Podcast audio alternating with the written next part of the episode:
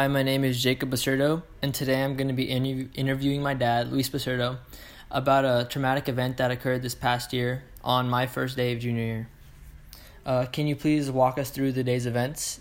Sure, I was taking you and two other classmates um, to Ahmad, which was on August 19th. I believe that was the first day of school. And um, on the way over there, I started feeling uh, some, some pain in my chest and also um, some side pain as well. Um, I had been feeling that for the whole week. Um, and as I drove to drop you guys off, the pain started to get more intense. After I dropped you guys off around 7.15 or so, on the way to work, I decided to make a U-turn. Ended up going straight to Kaiser Baldwin Park. Um, went walked into emergency because the pain was so severe I could barely walk, breathe, or move at that point. So, what was on your mind as you experienced this traumatic event and uh, the days that followed? Um, first of all, I wanted to know what was going on with uh, my system. Why was I experiencing that pain? So I wanted to know what the root cause was and what could be done about it. Um, what ended up happening was I was admitted into the ER um, after many hours of uh, of being there, and after having run, having undergone a few tests, they decided to admit me. Um, from that point on, I was in the hospital for almost three weeks. So, throughout that three week period, did you ever feel uh, lonely or isolated? Um, not necessarily. Um, I necessarily didn't feel lonely because I had a good rapport with uh, the nurses, the doctors, and then um, you and your mom and your sister would visit me along with other family members were visiting me throughout the day um, during that whole three week period. Um, if it was more of loneliness.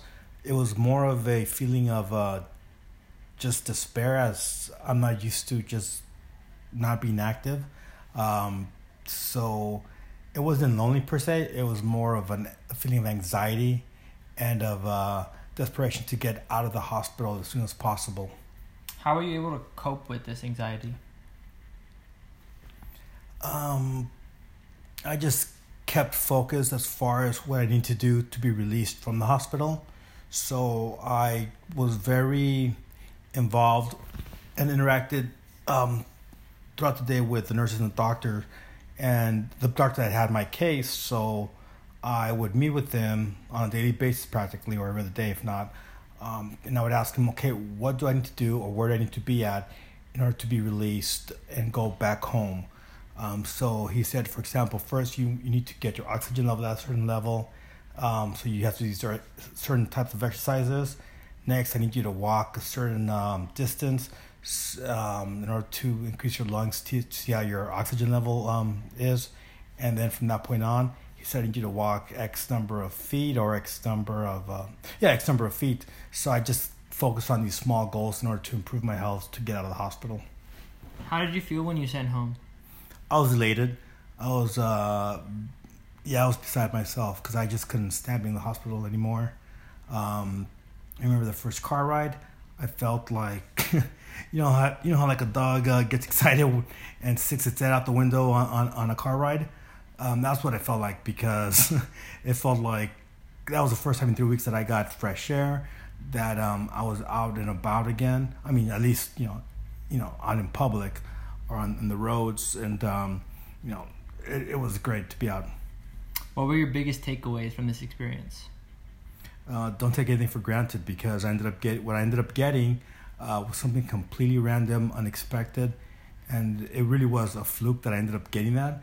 It was um, it was a mystery and a puzzle to the doctors as far as how as far as uh, how I got what I got as far as the uh, that particular fungus, and um, it was they were going crazy trying to figure out how did I get that that um, that illness that fungus. Uh, so, oh, sorry. Continue.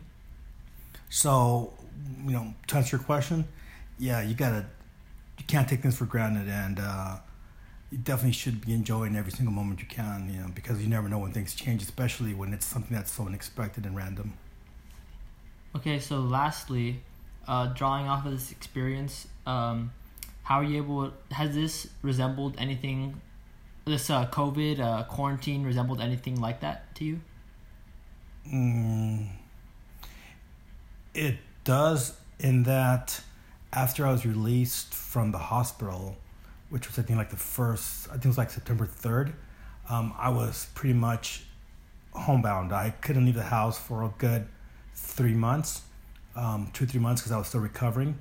Um, and that's what it feels like right now as far as like just being stuck at home, not going out because I've been teleworking Monday through Friday.